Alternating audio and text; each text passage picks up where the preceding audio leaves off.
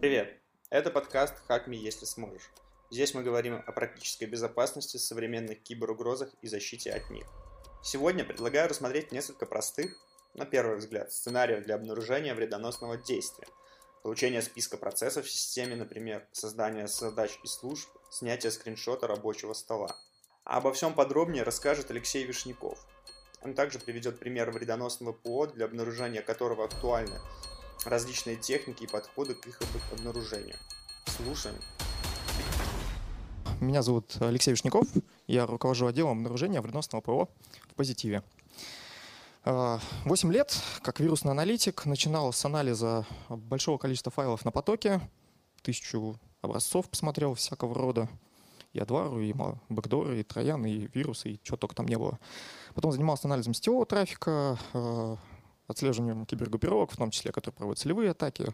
И сейчас э, занимаюсь тем, что сам вместе с ребятами, да, помогая ребятам, обучая ребят, э, внедряю экспертизу и знания в продукты позитива. Но сегодня мы будем говорить не о продуктах, а о той самой экспертизе, собственно, той самой интересной вещи, которая полезна всем. Неважно, да, к какому продукту это может относиться, суть знания здесь не поменяется. Каков план? Э, поговорим о техниках, вредоносных техниках. Э, поговорим о тех, которые, вообще говоря, не такие вредоносные, то есть полулегитимные, вообще говоря, в некоторых случаях э, даже можно считать чистым действием. Потом поговорим о том, как детектить и определять полезные, интересные, уже вредоносные действия, где это делать не так просто. Подведем какие-то итоги, вот, а начнем с некоторого вступления для того, чтобы все как-то на одной волне были и некие ограничения учитывали в ходе моего рассказа. Я просто сам же неявно буду про них забывать, может быть, делать акцент. Хочется проговорить это в начале. Собственно, поехали с этого начала. В первую очередь несколько вопросов, которые наверняка возникли у всех, э, кто э, пришел, да, либо вот прямо сейчас находится, и, может быть, этот вопрос мог назреть. О каком продукте идет речь? Э, что мы продаем, что мы рекламируем на этом докладе? Ничего мы не рекламируем, ничего мы не продаем. Мы говорим о э, экспертизе. Соответственно, любой продукт класса песочница, э, вообще говоря, мог бы быть здесь. Здесь могла быть ваша реклама. Вот. Ко всем им это в той или иной степени относится. Поэтому ни о каком конкретном, но о песочнице. Правда, в ходе моего разговора будет делаться акцент на так называемых безагентных песочницах. Чуть позже я собственно, эту штуку подробнее проговорю, чтобы было понятно, что в это слово вкладывается. Дальше. А, собственно, если в одну фразу да, поместить, о чем пойдет речь, пойдет речь о том, насколько сложно сделать поведенческий детект. То есть бытует мнение, что Файл, когда э, статич, статически нужно определить, это трудно, да, его можно упаковать, офуцировать, защитить э, протектором, вот проблема. А если он что-то делает, ну это все легко, он же там действует, все, что он сделал, то и зафиксировали. Нет, не все так просто. Вот вас, по этой части пойдет э, речь дальше по поведению образца. И третий момент, э, вообще зачем я это рассказываю, появилась мысль поделиться знаниями со специалистами, которые занимаются информационной безопасностью, практикуют и безопасность, но э, не являются full-time вирусными аналитиками или аналитиками с э, таковым бэкграундом. То есть это э, те люди, которые занимаются много чем еще, и кажется, что было бы полезно все-таки всем э, в той или иной степени знать э, то, про что бы хотелось мне поговорить сегодня. Это по-любому будет полезно. Вот появилась мысль э, поговорить об этом сегодня. Благо такая возможность появилась. А, в самом начале закинул э, удочку на безагентную песочницу. Вот попробую на одном этом слайде быстренько нарисовать, а, о чем идет речь, чтобы точно все понимали, какие у нас есть ограничения на эту ситуацию. Значит, есть э, виртуальная машина – виртуальная машина, у нее есть э, программа, которая внутри работает, что-то делает, э, в том числе она работает с памятью, и, соответственно, для нее нужна э, виртуальная память, чтобы там можно было размещать какие-то данные. Называется это гостевая виртуальная память. В свою очередь, если это виртуальная машина, все равно нужно как-то проэмулировать факт наличия физической памяти, иначе операционная система адекватно работать не будет. Вот, поэтому есть второй у нас да, сегмент про уже физическую память, но она на самом деле еще гостевая. Но вообще говоря, раз эта машина виртуальная, она у нас работает внутри настоящей машины, на которой существует настоящая операционка, э, в окружении виртуальной памяти настоящей машины, действующей машины, физической машины, называть как хотите, но так или иначе это хостовая виртуальная память. И вот теперь только здесь хостовая память э, начинает транслироваться физическую, вот в ту самую оперативную память, в железку с ячейками, которую мы все можем так или иначе увидеть. И э, нужно понять, где кончается, э, собственно, виртуальная машина, да, где у нас э, кончается вот это вот ограниченное изолированное окружение, и начинается, собственно, то, что трогать нельзя. Где-то вот здесь. Половина, наверное, из вас нервно сейчас дернулась, как можно было нарисовать, да, не посередине э, пунктирную линию, разделив две, в общем-то, вещи. Но это специально так нарисовал, чтобы все влезло в один слайд. Так что вот извините за такой неперфекционизм.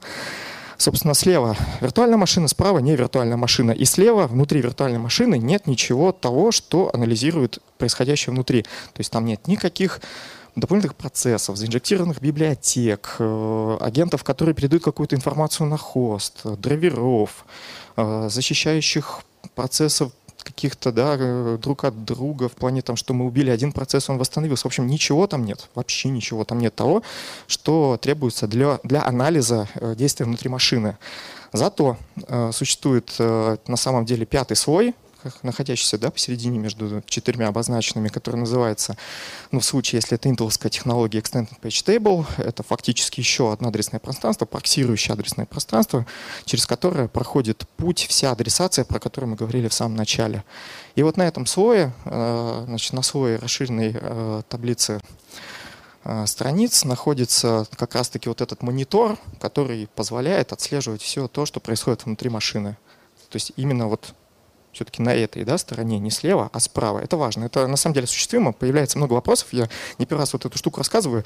И каждый раз мне потом подходят и говорят, ну, come on, давай, расскажи, ну, где там, короче, процесс, там, драйвер, который все это в виртуальной машине делает. Да нет, вот честно говорю, ну нет, ну вот здесь вот происходит этот анализ. Э, если не верите, ну, и в конце концов есть э, проекты, в том числе open source, которые позволяют это делать. Как бы это не шутки, это вот э, новая такая вот реальность, новые возможности.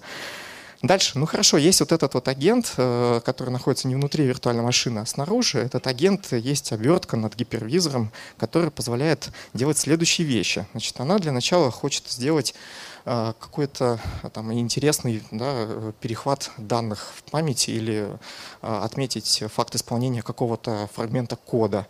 Для этого, соответственно, если нужно отследить доступ к каким-то частям данных, на уровне вот этого вот пятой э, прослоечной э, структуры EPT делается подмена флагов доступа к странице. Если это код, то, как в обычном отладчике визермодном, которым пользовались многие, делается подмена байтика на какой-нибудь там CC да, для того, чтобы сделать э, прерывание. В результате, когда собственно, да, в первом или втором случае, ну, поговорим про первый случай, да, когда у нас э, в виртуальной машине кто-то попытается прочитать страницу, а мы ему предварительно это сделать запретили, возникнет исключение с точки зрения слоя EPT, это называется EPT violation, и что в этот момент произойдет, это важно. Виртуальная машина остановит свою работу, то есть она прям заморозится, действие будет э, прекращено. Это примерно выглядит так же, как если в WinDBG в режиме отладки ядра подсоединиться к виртуальной машине, там что-то, да, брекпоинтить, она замрет. Вот примерно такой же эффект происходит.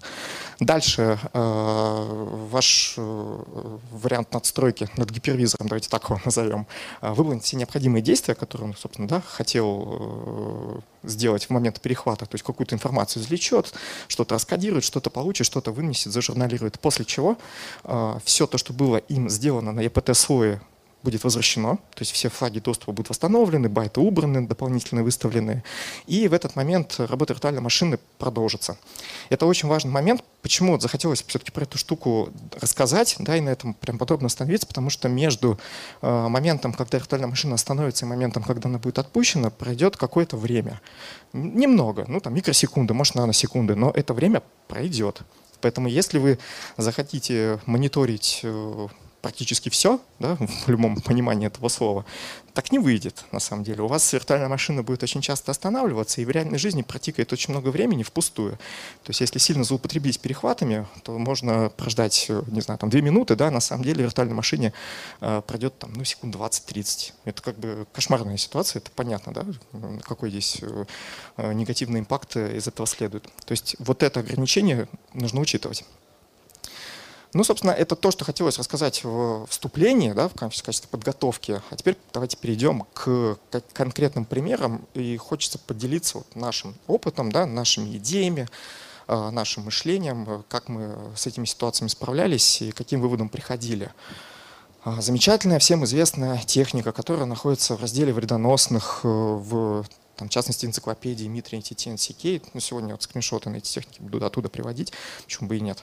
Вот э, история про то, как э, получить список процессов в системе. Зачем это надо делать? Ну, это полно способов, да, и с точки зрения разведки узнать, где образец находится, и с точки зрения поиска какой-то интересной жертвы по списку, ей, там, да, предварительно проверяя его с заданным списком имен или хэш-сумм предварительно вычисляемых. А, в общем, причин может быть много, но выглядит так, что вроде бы техника достаточно, да, может быть, вредоносная. Это не очень хорошо, когда кто-то пытается получить список процессов. Зачем оно надо?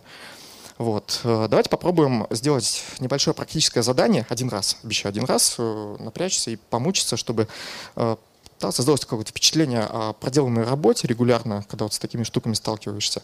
Попробуем понять, вот как такую вещь лучше всего перехватывать, в какой момент лучше всего, наверное, да, по нашему мнению, определять, что происходит перечисление списка процессов в системе.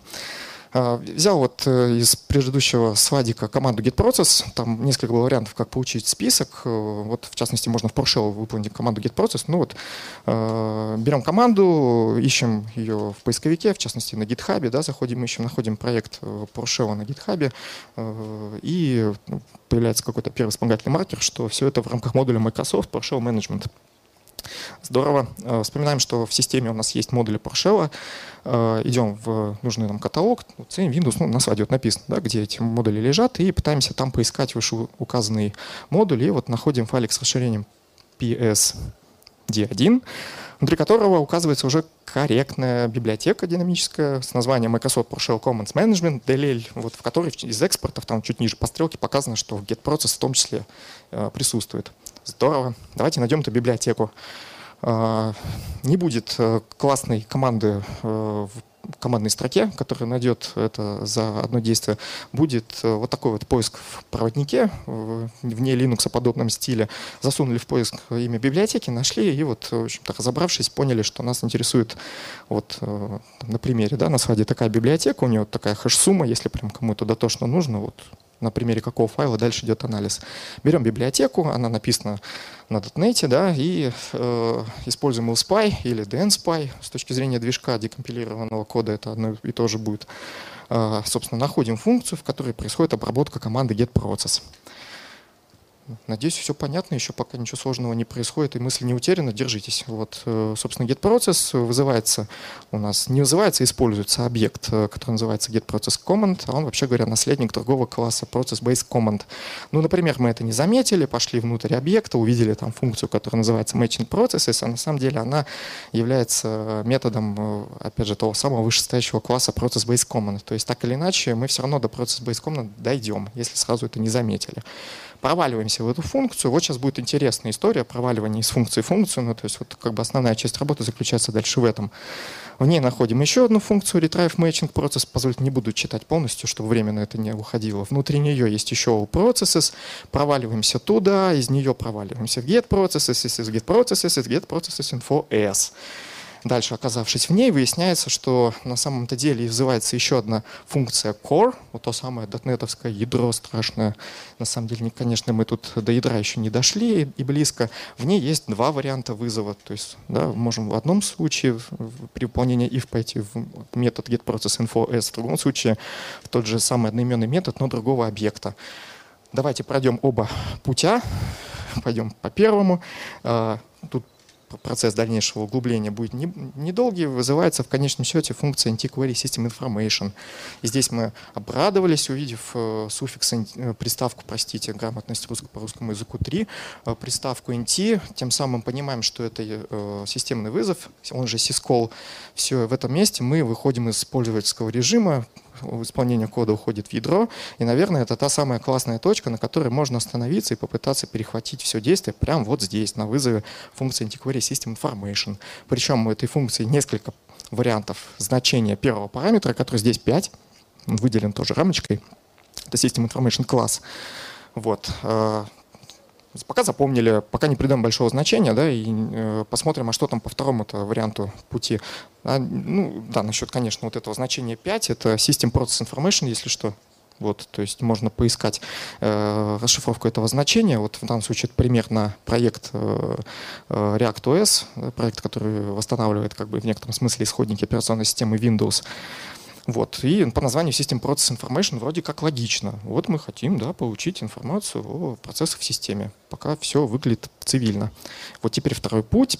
Перейдем к другому объекту. Там, соответственно, тут самый getProcessInfoS вызывался, а в нем вызывается функция createToolHelp 32 snapshot. Более знакомая функция, которая находится в библиотеке kernel 32 Дальше вот справа, да, на уже таком беленьком скриншоте в интерактивном дизассемблере смотрим, как она выглядит, проваливаемся там немножко внутрь и снова находим вызов функции antiquery system information с э, значением поля system information класс 5 тут, наверное, мы можем дважды обрадоваться и понять главное, да, что так или иначе мы как бы тут не крутились, не действовали, все равно при нумерации процессов попадем вот в вызов этого самого системного, простите за тавтологию, вызова. Собственно, что? Если все до этого момента не запутались, все отследили. Вы большие молодцы. Вот ваша посадка в зале теперь может принять такой вид. А, это круто. Вы сделали одно важное упражнение, и теперь вы научились достаточно надежно определять а, точку перехвата а, перечисления процессов в системе.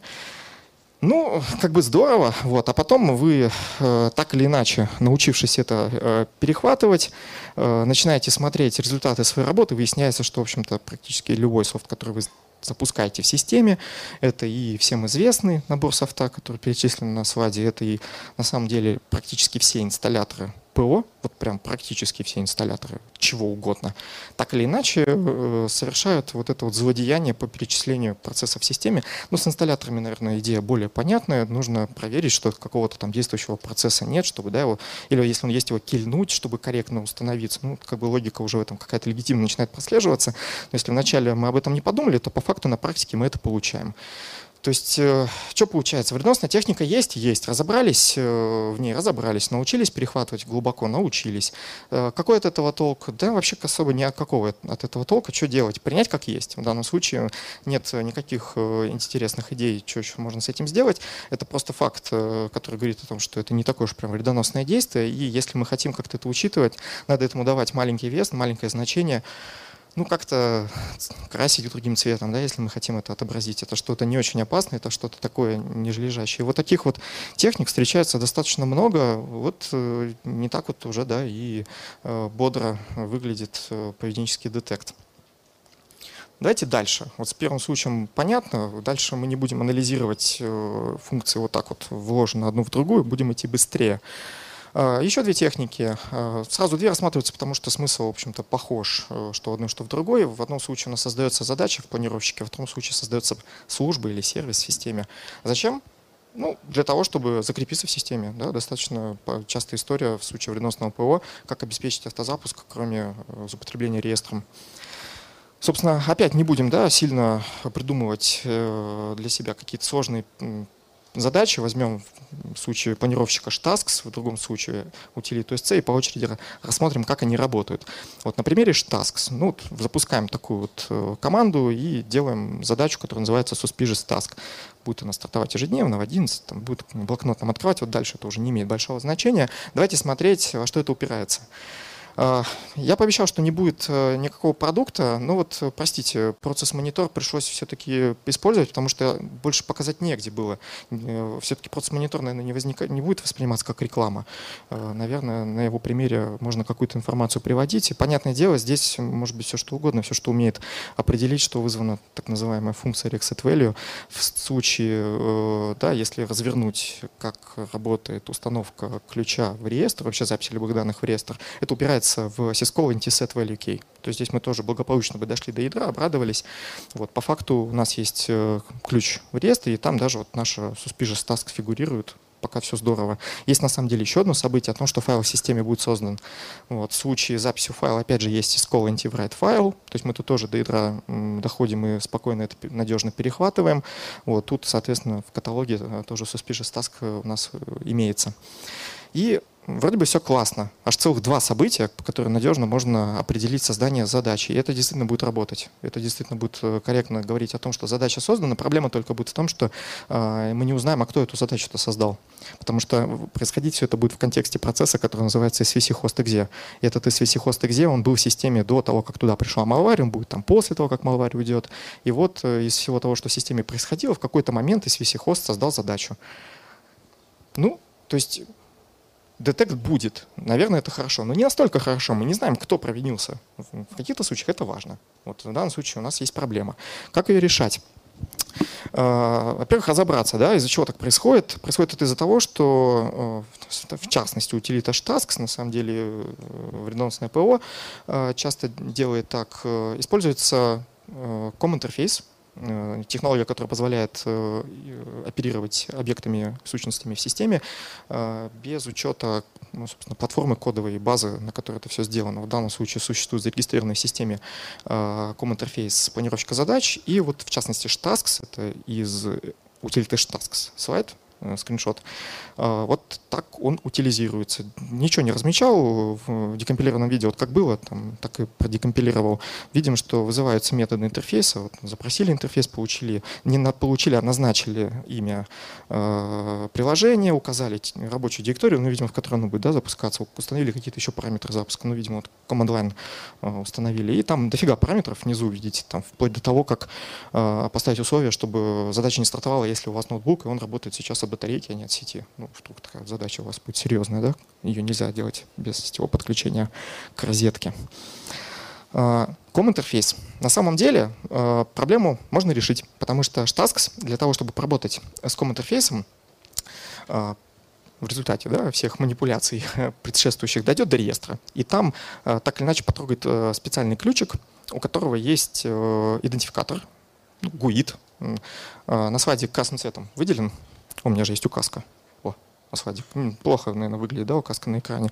Выделит красным цветом. Вот это значение, оно неизменное. То есть его можно искать э, в семерке, восьмерке, десятке, да, в XP, наверное, тоже. Вот ничего с того времени не менялось. То есть э, неизменяемое значение, ну, если только кто-то не придет и в системе не перерегистрирует ком-интерфейс, но, как правило, такого не бывает все-таки, во всяком случае, на сегодняшний день.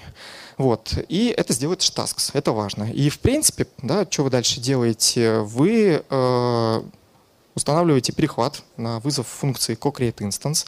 Есть еще другая версия этой функции co-create_instance x. Ну, для нее тоже делаете перехват, на самом деле иногда она в другую переходит. И вот э, в параметрах этой функции как раз передается этот самый идентификатор. Ну, не сам, а ссылка, указатель на него. Вот. То есть, в принципе, э, перехватить э, факт использования можно там, да, не только на уровне попытки чтения ключа в реестре, мало ли по каким причинам это произойдет. Кто-то просто энумерирует все ключи в реестре. А в данном случае действительно получается объект интерфейса. Дальше при получении объекта можно провести больше research, да, научиться извлекать все параметры, которые туда задаются, и вот вы благополучно всю созданную задачу восстановите. Вот. Э, э, на самом деле, э, прежде чем мы пойдем дальше, хотелось сказать, да, какая тут, в общем-то, проблема сразу видится. С одной стороны, поймали, например, факт того, что Shtasks э, попробовал поработать э, с ком-интерфейсом через тот же реестр, да, например. С другой стороны, мы могли поймать, что SVC-хост э, эту задачу создал. И можно предположить, что это произошло достаточно быстро. Ну, там, не знаю, за одну секунду, за полсекунды, за еще какую-то долю секунды. И можно попытаться эти события скоррелировать. И это работает. Вот. Но это работает тогда, когда в системе не создаются 2-3 задачи, 4 задачи. Вот и всякие инсталляторы, но очень любят это делать э, так или иначе многократно. И вот тут вот сопоставить, кто на самом деле какую задачу создал, бывает э, Бывает, кончается это неуспешно, короче говоря. Бывает, когда у вас происходит путаница, и один товарищ создал на самом деле не ту задачу, когда вы попытались эти события сопоставить. Вот как бы проблема уже в некотором смысле обозначена, но есть решение. Да? Если вы э, на co-create instance все-таки будете делать перехват и анализировать э, структуру интерфейса, все будет хорошо, надежно. А, если вам прям совсем захочется уйти еще глубже, вы вспомните, что э, работа с ком-интерфейсами упирается в межпроцессное взаимодействие, оно же RPC, и можно перехватывать RPC, читать сообщения, передаваемые по этому протоколу, и там, парсить их. Ну, в общем-то, морочки пока э, не занимаются тем, что э, пытаются обойти факт использования ком-объекта через RPC-сообщение. То есть пока, в общем-то, такой нужды нет, но если хотите действовать на опережение, такая возможность имеется. Дальше, собственно, что касается службы, да, ну вот на примере утилиты SC. Создаем новый сервис в системе, назовем его Suspicious сервис. И сразу ниже скриншот, он будет один, а не два, как в том случае. Здесь история про то, как записывается ключ в реестр при создании сервиса. И выглядит опять все неплохо, надежно и здорово, потому что мы на сисколе это перехватываем. Вот только опять это делает не тот процесс, который нам нужен. Это все время будет делать процесс сервиса где. И то есть, да, вы, опять же, по факту надежно узнаете о том, что в системе создан сервис, но не будете знать, кто это сделал. В каких-то случаях это важно, вот э, и нам, да, однажды это показалось таковым. Собственно, что здесь? Сейчас научусь работать кликером, что-то у меня он подзавис. Либо мы сейчас в три слайда вперед убежим. Но, отлично. Что здесь? Э, здесь на самом деле можно поковырять утилиту SC, выяснить, что она будет вызывать в случае десятки под 64 бита э, функцию create service v. Во всяком случае, да, могут быть различия, особенно с подсистемой сисвов, когда идет работа. Вот это пример для 64-битной десятки. Это экспорт библиотеки ADVAPI. ADVAPI 32. На самом деле функция реализована не в ADVAPI 32, а в библиотеке SecHost. Это э, классный прикол от Microsoft, так называемая э, реализация MinWin, когда э, реализация функций из привычных библиотек однажды была вынесена в другие э, дополнительные библиотеки, а вот эти вот вышестоящие в доках описанные библиотеки стали э, прокси-джамперами для этих кодов. Для тех, кто там, да, не опытен в этих исследованиях, исследованиях, иногда это может быть стоп-фактором. Как это быстро разрулить? Ну, в отладчику можно сходить, сразу посмотреть, куда упирается называется э, перехват, ну, чтобы, например, да, не ковыряться с проксирующими вот этими перенаправлениями между библиотеками и понять, что вам нужен сек-хост. Так или иначе, пришли в сек-хост, э, проковыряли, проковыряли э, функцию и поняли, что она упирается в Indir Client Call 2, в моем да, случае. На самом деле может быть Indir Call 4, Indir Call 3 не имеет большого значения, просто в разных э, версиях э, систем, в разных битностях или там, да, если это режим сисвов, э, сама функция Call может отличаться, но они все между собой схожи с точки зрения дальнейшей да, обработки э, информации, аргументов, которые нам интересны. На самом деле в самом первом приближении достаточно разобраться с двумя параметрами. Первый параметр это э, снова GUID, в данном случае это идентификатор конечной точки, куда нужно отправить RPC-сообщение. Э, да, я же, конечно, не сказал, call 3 или call 4, call 2 — это функции, как раз-таки, э, которые вызывает клиент, который хочет поучаствовать в RPC взаимодействии с другим ну, сервисом да, в данном случае. Собственно, это GUID службы сервисов, которая, собственно, да, управляет всеми службами системы. А дальше еще один параметр — это номер вызываемой процедуры. Вот в данном случае это номер 12, вот справа на слайде. Э, видно, э, собственно, да, как это значение выглядит, если мы изучаем, дезассемблируем э, параметры функции. Можно походить по ресурсам в интернете, посмотреть дампы RPC endpointов, почитать документацию Microsoft, ресерчи других ребят и понять, что по номерам функций достаточно легко восстанавливать название этих функций. Вот вроде бы все сошлось. Соответственно, в чем мораль? А, перехватываем межпроцессное взаимодействие. Вот есть, да, у нас истории, когда мы дошли до сискола и дальше не идем, понимаем, что нам этого достаточно, потому что э, системный вызов э, в юзер-моде не получится подменить. В некоторых случаях требуется э, понимать, как работает межпроцессное взаимодействие и работать на этом уровне. Как я уже говорил, маловарщики пока не доходили до того, чтобы самим имплементировать RPC-мессенджинг и спускаться уровнем выше до LPC и на этом уровне гонять пакеты для того, чтобы с кем-то повзаимодействовать действовать. Так что э, в некотором смысле, как я уже сказал, на опережение можно сходить, это будет полезно. Э, ну, собственно, да, историю про перехват RPC мессенджинга я только что рассказал. Дальше, третий кейс. Еще один простой кейс. Э, это про снятие скриншота.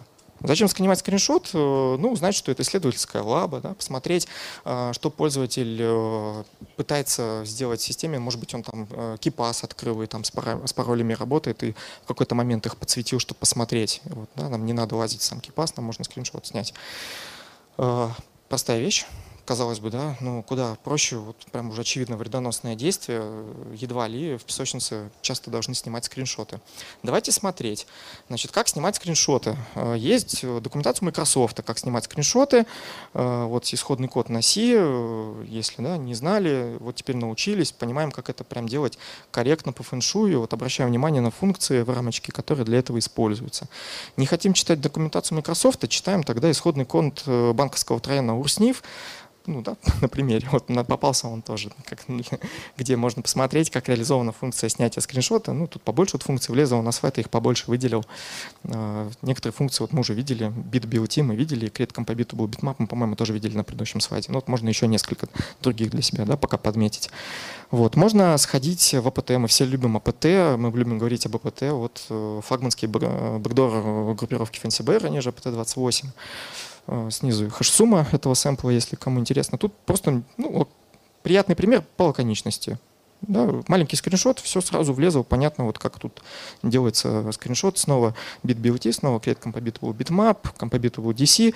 Э, ну, кажется, путь понятен, да. Для начала прочитав э, все функции на документации, кто, э, что за как, какая за что отвечает, понимаем, что в первую очередь, наверное, попробовать перехватить бит BLT. Она упирается в ядерную э, NT GDI бит BLT, ну, syscall к графической подсистеме Windows. Вот вроде бы понятно, что требуется эта функция. Ну, вдруг, да, сразу для себя э, понимаем, что если что-то пойдет не так, если мы что-то не учли, есть еще несколько функций, которые тоже до ядра доходят, удобно перехватываются на надежно в этом смысле определяются. Можно подмешать их еще будет в логику обнаружения, и, наверное, уже тогда мы точно скриншот сможем отловить, ну, факт создания скриншота сможем отловить.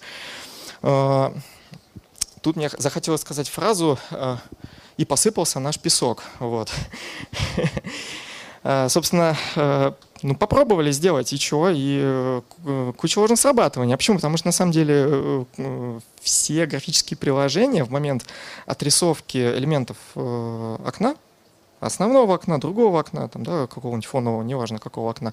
И так или иначе используют функцию BitBeauty, потому что им нужно там, да, какие-то фрагменты изображения с, э, снять и подменить э, новым фрагментом изображения. Вот, перехватили, скриншот называется, задетектили все подряд. А, что туда во все подряд входит? Ну, я сказал уже, все графические приложения, это вот в том числе перечисленные на далеком слайде назад, то есть это вот все те же списки, все те же списки замечательных приложений. Чего делать? Э, ну, все-таки возвращаться к BitBeauty, внимательнее смотреть э, параметры и э, обнаружить, да, что есть параметр, который говорит, какую область изображения мы хотим снять. Придется отслеживать какое расширение э, разрешение, да, вот так разрешение у окна э, виртуальной машины, на которой все крутится, и проверять, что при вызове BitBLT именно вот такие значения принимаются. Ну, что это, э, о чем это говорит? Это говорит о том, что это некое допущение. То есть э, так сложилось, да, так на практике есть, что малварь снимает все изображение целиком. Поэтому, в принципе, это будет во всех случаях работать. Но э, инструкция по применению, да, для тех, кто пишет свою малварь, э, обрезайте по одному пикселю где-нибудь слева или сверху, и, конечно же, эта штука перестанет работать. Опять же, это история про фингерпринтинг системы, да, если мы закладываемся на то, что у нас разрешение экрана постоянное, значит, приходится менять его в динамике, приходится менять логику обнаружения, зная, что у нас разрешение экрана сменилось. все равно какие-то проблемы возникают. А, то есть даже здесь как бы история не такая вот простая оказалась. Вот хотелось этим кейсом тоже с вами поделиться. Но давайте поедем теперь э, к другой стороне этой самой медали. Поговорим о тех случаях, где удалось э, так или иначе придумать элегантное решение, и э, в некотором смысле хотелось и поделиться, и поставить на дискуссию, может быть, да, историю про то, а как, может быть, это улучшить. Вот э, сначала история про рекогносцировку. Э, непростое слово для того, чтобы его выговорить. Разведка в системе. Э, любая уважающая себя малварь, особенно АПТ-малварь, обязательно представляет из себя загрузчик, который, прежде чем же выкачать основной payload, пройдется по системе и проверит ее версию, размер оперативной памяти, юзернейм, имя компьютера, имя домена, внутренний IP-адрес, локаль, э, что там еще может быть, не знаю, количество э, дисков, да, информацию о жестких дисках, размер этих жестких дисков. Ну, в общем, список можно долго э, раскручивать. И э, каждое из этих действий во что-то понятно упирается. Вот тут примеры есть. В некоторых случаях это сисколы, в некоторых случаях это RPC-сообщения. Где-то это юзермодная история, вот как в случае с RTL Get Version, она из Threat Environment блока, из структуры, описывающей поток в процессе, берет информацию о версии операционки. А, то есть все по отдельности можно перехватить, и вроде бы никаких проблем не возникает, но все это по отдельности будет флосить, потому что все по отдельности это делается легитимным софтом.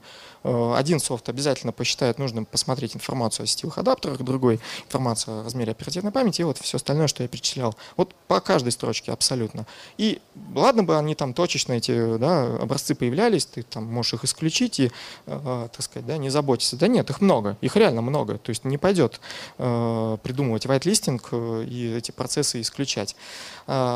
Появляется достаточно, да, наверное, понятная идея попытаться искать а, сразу несколько таких вызовов за какое-то маленькое а, проходящее время. Почему? Да потому что если посмотреть, как действует малварь, и почитать репорты, вот в том числе наши репорты, нашей команды Threat Intelligence, э, на слайде э, backdoor XDLL группы Vinti, потом Crosswalk, там видно его название тоже группы Vinti, и backdoor от группы Lazarus из недавнего расследования.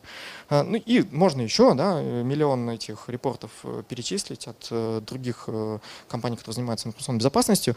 Э, так иначе, вот везде попадаются вот эти вот маркеры, в которых перечисляется последовательность э, того, что собирается по системе. И, как правило, этот список ну, там, содержит 3-4 пункта, а то и больше.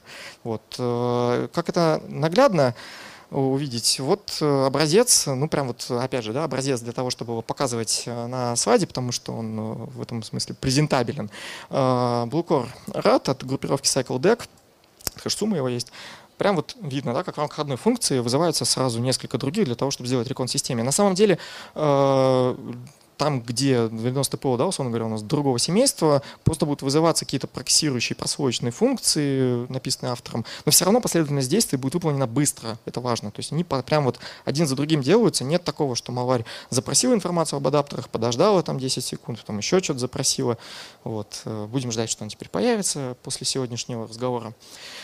Вот. Э, пытаемся перехватывать э, несколько событий за краткий промежуток времени, это работает. Вот как бы рецепт, это работает, и это круто. Что тут еще скажем? Едем дальше. Э, интересная техника про то, как достаточно давно, там, может, лет 15 назад пытались скрыть вредоносные действия, подменив контент новосозданного процесса. Называется техника процесс холлинг. Единственный слайд, наверное, где много букв. Простите, что так получилось. Показалось, что если устно рассказать процесс холлинг, то будет каша в голове. Вот. И, да и, мне кажется, есть шанс, что я сам же расскажу его в не том порядке что-нибудь и э, еще обману. Вот. Э, если кратко рассказать э, да, понятным языком, что происходит. Создается новый процесс, причем он создается в режиме suspended, то есть он находится в паузе, он ничего не делает. Дальше. В этом процессе обнаруживается место в памяти, адрес, собственно, образа, который загружен в память, который будет выполняться, ну, собственно, создаваемый процесс.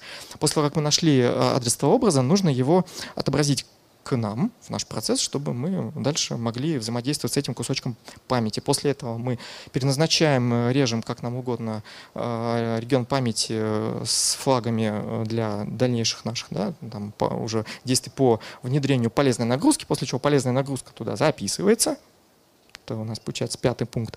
После чего, когда мы записали какую-то другую полезную нагрузку, нужно подкорректировать процессор, нужно ему подсказать, э, с какого места дальше надо продолжить управление. Для этого надо взять контекст потока в том процессе и с ним поработать. Ну, в конце концов, instruction pointer переназначить, чтобы он встал в нужное место. Мы же там все переписали, там все не так, как было. Вот после этого отпускается поток, и процесс начинает работать. И вот получается, запускали калькулятор или блокнот, а вместо этого туда засунули какой-то троянец. Известная, понятная техника. А, вот куча сисколов, которые есть, э, детекте не хочу, но вот э, Интересный случай у нас э, значит, да, образовался. Анализировали ту самую вышепомянутую группировку Винти, и в атаках использовался вот такой вот троянец. В чем он делал? Он создавал новый процесс, который называется SPUSV. Ну, там, принтерный процесс. Э, после чего туда э, маяк Кобальт Страйка э, засовывал. И как он это делал? Он сначала у себя создавал новую секцию, после чего эту секцию отображал в чужой процесс как-нибудь вот прям лучше слова не подберешь, вот как-нибудь отображал, после чего э, делал замечательное действие, переходил на точку входа с пула СВ и на точке входа, ну не, не саму точку входа, да, а в хедере, корректировал адрес этой точки входа на адрес шил-кода, который он предварительно записал.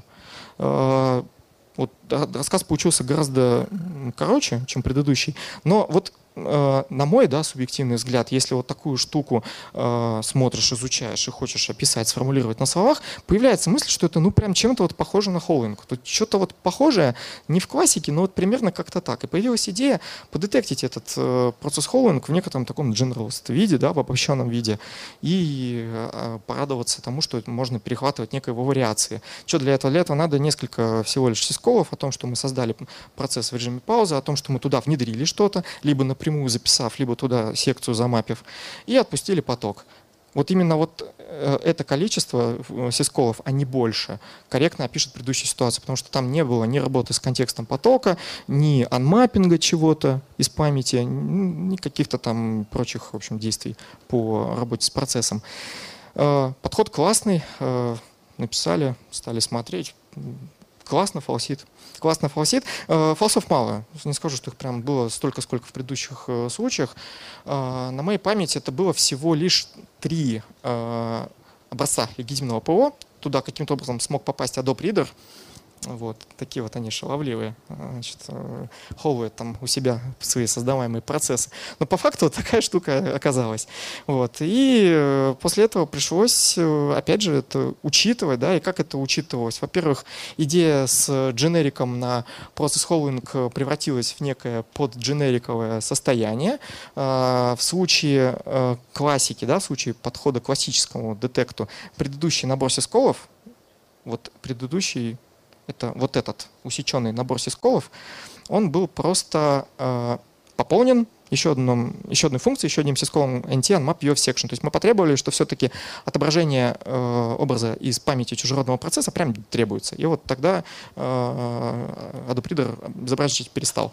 Вот. Э, при этом э, стало понятно, что работа с контекстом потока — это некая такая отдельная э, история, которая не обязательно должна быть связана с э, логикой, описанной в первом случае, поэтому это было просто, э, это просто стало определяться как факт инжекта в процесс с подмена контекста потока. Причем неважно, в какой процесс, в тот, который уже был в системе, в тот, который породился, и дальше он как-нибудь там, да, резюмился. Э, неважно, просто факт инжекта в процесс. Вот. И в, в некотором смысле сумма этих действий вот э, сейчас стала таким вот э, обобщенным процесс-холдингом, пока это работает. А вот что делать с тем кейсом, который был э, в Малваре, это отдельно описанный э, пока факт э, некоторого да, упрощенного инжекта с косвенными признаками. Вот. Пока аналогов, э, где приходилось что-то еще помудрить, не встречали, но вот э, звоночки есть. Посмотрим, какие еще примеры появятся спустя некоторое время. Может быть, что какая-то еще идея придет. Если у вас пришли идеи, как это можно сделать вот прямо в течение этого рассказа, будет здорово, если вы потом этими идеями поделитесь. И еще один случай про замечательную технику, которая называется DLL Hijack. Э, кратенькая диаграмма для тех, кто не помнит, как это работает. Э, в классике э, это работает в виде трех файлов. Один из них подписанный exe, подписанный легитимный корректный экзе, который ничем плохим не является и сделан порядочным вендором, все с ним хорошо. Но этот экзе э, пользуется динамической библиотекой, которая у него так или иначе да, там задана. Ну, в импортах все-таки, как правило, у легитимного ПО они заданы, эти библиотеки. И вот эта библиотека подменяется уже на другую библиотеку, на вредоносную, цель которой э, собственно, либо самой выполнить ряд действий, либо, как это чаще всего бывает, использовать третий файл, который может быть, вообще говоря, чем угодно. Это может быть картинка, это может быть э, просто зашифрованный объем данных, это может быть текстовый файл, в котором так или иначе будет разбросана информация о полезной загрузке. И вот такая последовательность действий приводит к запуску вредоносного кода. И вообще говоря, эта штука э, проблемная для детекта, да, то есть если вот подумать, как, э, как э, определить, что у нас Delhi Hijack, если у нас, ну, в общем, чуть ли не все подряд э, там подписано, может отобразить библиотеку в память и почитать какой-то файл после этого на диске. Ну, это абсолютно нормальное действие, здесь нет ничего вредоносного. Вот. Пример того, что описано было на предыдущем слайде, вот сам распаковывающийся архив от группировки apt27. А, здесь есть, э, собственно, легитимный exe, это компонент антивирусного ПО. Вот. Э, библиотека по имени подставленная правильно для этого экзешника, и третий файл, который содержит в себе полезную нагрузку, она будет сразу размещена после расшифровки в память, и на диск записываться не будет. Вот они всякие там файлы S атаки. На самом деле это используют не только APT-27, э, но и многие другие. Это и уже вышепомянутые Vinti, они же APT-41, и APT-10, они же MiniPass. Э, это используется просто в малварах, которые вот как бы поставляются такими вот пачками. Да? Это и GHOST, это и Plagex, то есть э, примеров много. И какое-то время именно вот такая модель э, имела место быть. Собственно, эта модель э, э такого Daily хайджека захотелось как-то подетектить. Собственно, э, что делать? Как я уже сказал, да нет, как бы такого, наверное, четкого, однозначного понимания, как это можно определить. Но вот э, можно придумать некий вменяемый частный случай. Там, отслеживаем директорию, э, понимаем, что в эту директорию записали не так много файлов. Ну, там, да, вот в, случаях, которые мы рассматривали до этого, достаточно четко указать три, но мы встречали случаи, когда их было больше, там, вплоть до пяти. Понятное дело, можно туда насувать этих файлов сколько угодно, их никак не использовать. С этим делать достаточно что-то сложно, да, их как-то отграничивать от обычных установщиков э, так легко не получится. После чего требуется, что exe запускается, мапит библиотеку, читает третий файл, который при этом не является ни другим экзешником, ни библиотекой, чем-то еще исполняемым, то есть не носит какое-то характерное расширение, ну, просто практика показывает, что это вот так. И все, это нормально работает, э, это хотя бы позволяет э, детектить такие атаки. Причем э, из недавних атак группировка CycleDeck как раз-таки использовал такой DLL hijack, где было три файла, exe, DLL и еще один со странным каким-то расширением, по-моему, там расширение .rsrs было или как-то так. То есть это все еще актуальная история, там буквально последних там двух-трех недель. Вот. Но с другой стороны, такой же пример из недавнего этапа T10, они использовали э, изощренный DLL hijack, где был экзешник и еще три библиотеки. И как бы а, одна из трех библиотек вот была та самая прослоечная, а две другие просто назывались как библиотеки. На самом деле там были зашифрованные данные. Причем в одной из них эти данные были зашифрованы и положены в подпись, в метаинформацию подписи исполняемого файла. В другом случае, по-моему, это просто в оверлей было прилеплено как есть. То есть как бы даже DLL была DLL, но данные в ней были как-то положены и зашифрованы. То есть история про то, что валидировать формат файла и только при этом да, триггериться на попытку DLL хайджека тоже не история, как бы решение есть. А, собственно, э, прежде чем э, показать классический слайд про то, что надо унести с собой домой, Э, кроме выпитого кофе. Вот э, еще один да, в качестве эпилога э, прикольный, увеселяющий пример.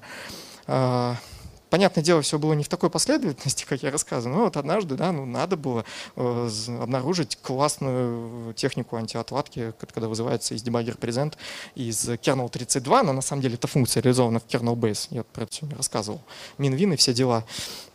Э, на слайде, соответственно, история, как эта функция реализована в 32-битном режиме и 64-битном режиме. Э, мощная функция, что тут скажешь? Три инструкции. Прочитали PEP, взяли э, поле по определенному офсету и его вернули. Вот как бы и вся работа функции. Вот, ну, там, да, масса ресурсов, где можно провалидировать структуру PEB и понять, что это поле прям так вот и называется. А находится ли процесс под отладкой. Ну, все просто и прозрачно, что как бы а зачем да, я про это рассказываю. А рассказываю это за тем, что вот э, провели интересное исследование, э, взяли несколько простых э, приложух, которые есть в операционке, которые несложно взять откуда-то и запустить в операционку, и сравнили, э, как часто используются те или иные поля в PEP по сравнению с одной из часто вызываем, из вызываемых функций, вот virtual alloc. Причем именно virtual alloc, не ядерный этот syscall, куда NTLocate virtual memory упирается, а э, куда эта штука в NTLocate virtual memory упирается, а в принципе вот virtual alloc, он может там, не обязательно дойти до ядра при своем вызове, он может вам память уже из, за, да, заранее полученной немножечко отдать. То есть все будет как бы, да, э, в этом смысле как бы прозрачнее корректнее для нас с точки зрения оценки характеристик. Ну, цифры вы сами видите. Это всего лишь взято 4 поля из пеба, которые в сравнении с виртуалоком при некоторой да, э, степени работы приложения э, вызывались, ну, не то чтобы чаще, в некотором случае прям кратно чаще, прям настолько кратно чаще, что это говорит о том, что если мы захотим на э, уровне безагентной песочницы, на уровне гипервизора, да, перехватывать э, попытки обращения к пебу и каждый раз валидировать, зачем туда ходили, то это нам обойдется вот в те самые микросекунды, наносекунды потерянного времени, о котором мы говорили в самом начале. А другая проблема даже в принципе про то, что к этому полю обращаются ну много, ну вот оно, это поле, ну много к нему кто обращается. То есть это вообще как бы не критерий э, того, что кто-то проверяет на антиотвадку, и что вообще это сейчас прям имеет место быть какая-то антиотвадочная э, проверка и вся эта история.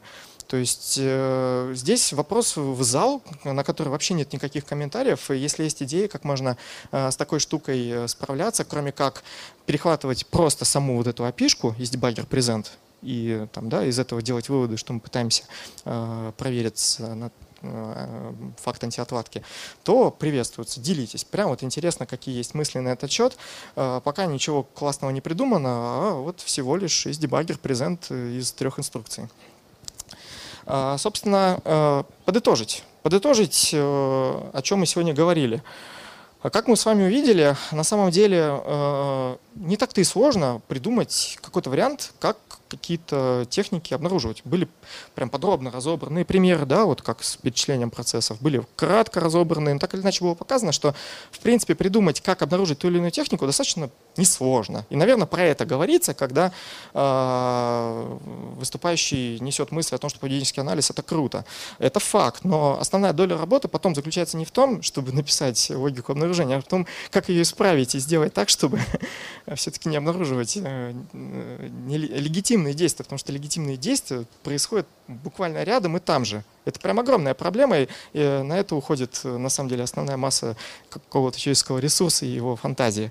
Дальше, э, ну, последний пример, да, в качестве э, истории про то, что э, чем действие проще, на самом-то деле, тем и сложнее его обнаруживать, потому что чем действие проще, тем чаще его делает что-то легитимное. И как-то провести грани, отделить его от чего-то плохого достаточно сложно. Ну и третья история про то, что э, да, придумали новый класс э, решений, э, безагентная песочница, придумали новую технологию, как это позволяет делать надежно и в этом смысле решать проблемы, да, когда Malware снимает хуки, выставленные в юзер-моде, тем самым уходит от мониторинга. А, да, это здорово, это здорово, это решает вот ту самую названную проблему, но это не решает проблему в целом, это не помогает э, как-то лучше разграничивать э, вредностное поведение и легитимное, вот хотя бы на тех примерах, которые мы сегодня обсуждали. Там, где мы говорили про то, что функции упираются в syscall, то бишь да, на уровне э, перехода в ядро, это все обнаруживается.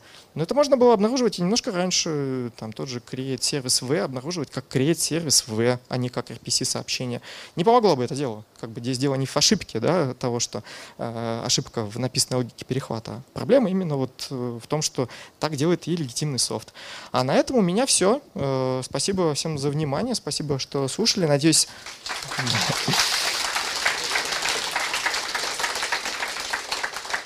Надеюсь, что э, какие-то вещи, которые были рассказаны, ну, вам помогут либо не повторять ошибок, либо развивать идеи дальше. Ну, то есть история про то, чтобы да, что-то рассказать, это история, как поделиться этим с комьюнити. И не всегда это история про то, чтобы похвалиться, ну, прям изысканно чем-то новым. Вот как бы проблемы, попытались так или иначе их пообсуждать. Вот теперь спасибо и жду ваши вопросы. Да-да. Спасибо за доклад, очень интересные темы. Э, два коротких вопроса.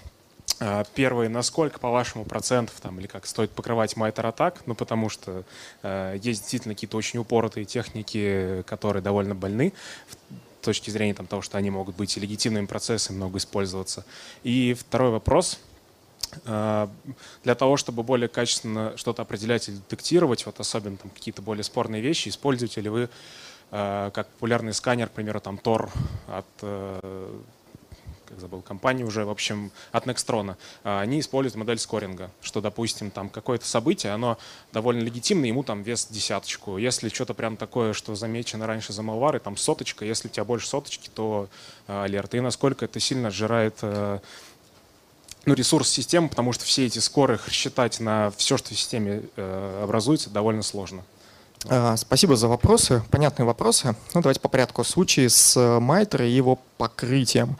А, сразу скажу, что мы разобрали всю Майтре, и мы обдетектили все то, что можно было обдетектить. И по процентному соотношению, ну, мне сейчас вот сложно назвать прям точную цифру, но, наверное, из 10 вот так вот, да, подряд взятых э, действий, э, ну, 2-3 а, в некоторых случаях, может, и 4 да, в группе, а, было логично и э, ну, прям релевантно пытаться обнаруживать э, в сэндбоксе. Ну, то есть там 30-40%, э, наверное, того, что действительно имеет место быть, это однозначно полезная история, чтобы пройтись да, по какой-то энциклопедии и не забыть какие-то, ну, прям основные вещи, которые могут вылететь из головы, когда ты сидишь и составляешь модель угроз. То есть один из источников — это прям полезно. Но да, однозначно это не то, что, это не про то, что нужно каждую технику в Майтре пытаться покрыть поведением, как вы правильно заметили, в некоторых случаях это ну, бессмысленно, просто-напросто делать.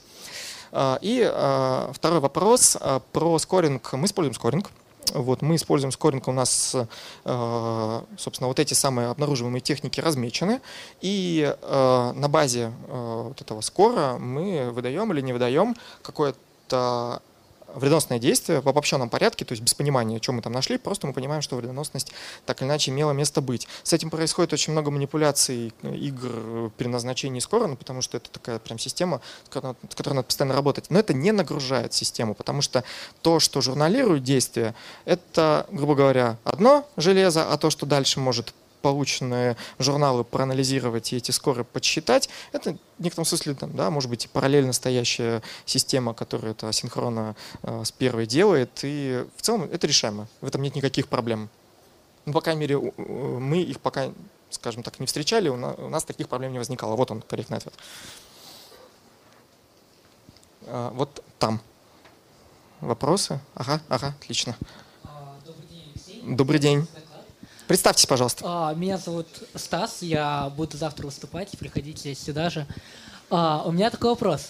А, касаемо дела хиджакинга, вы нам дали домашнее задание подумать. Вот у меня сразу мысли, можно ли совместить песок и какой-нибудь пост-анализ, то, что вот у нас это DLL, например, у нее несколько, несколько этих импортов пустые, к примеру, и, и только один из них полный. И, и на основе вот этого, то, что она была дропнута, она была загружена одним из процессов нашим, и, ну да, я, получается, уже рубрику ответов рассказываю. А можно ли Спасибо. А, добавить вот этот пост-анализ а, в качестве тоже плашечки для нас, что вот да, скорее всего, с вероятностью 90% эта библиотека специально сделана для того, чтобы хиджакиться?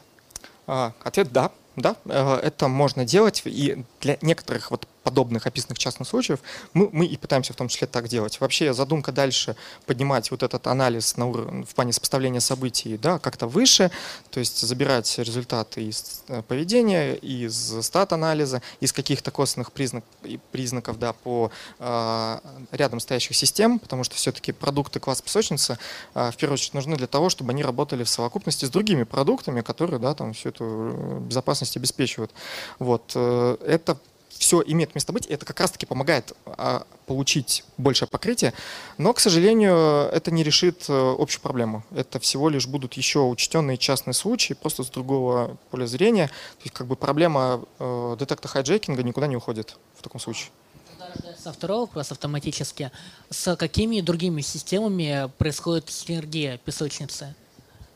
А, анализ трафика, анализ событий, такие, да, системы класса CM, э, фаерволы, э, почтовые антивирусы, э, система антифишинга, Конечно же, endpoint решения, это антивирус или, или EDR, они же да, в современном исполнении расширенные XDR.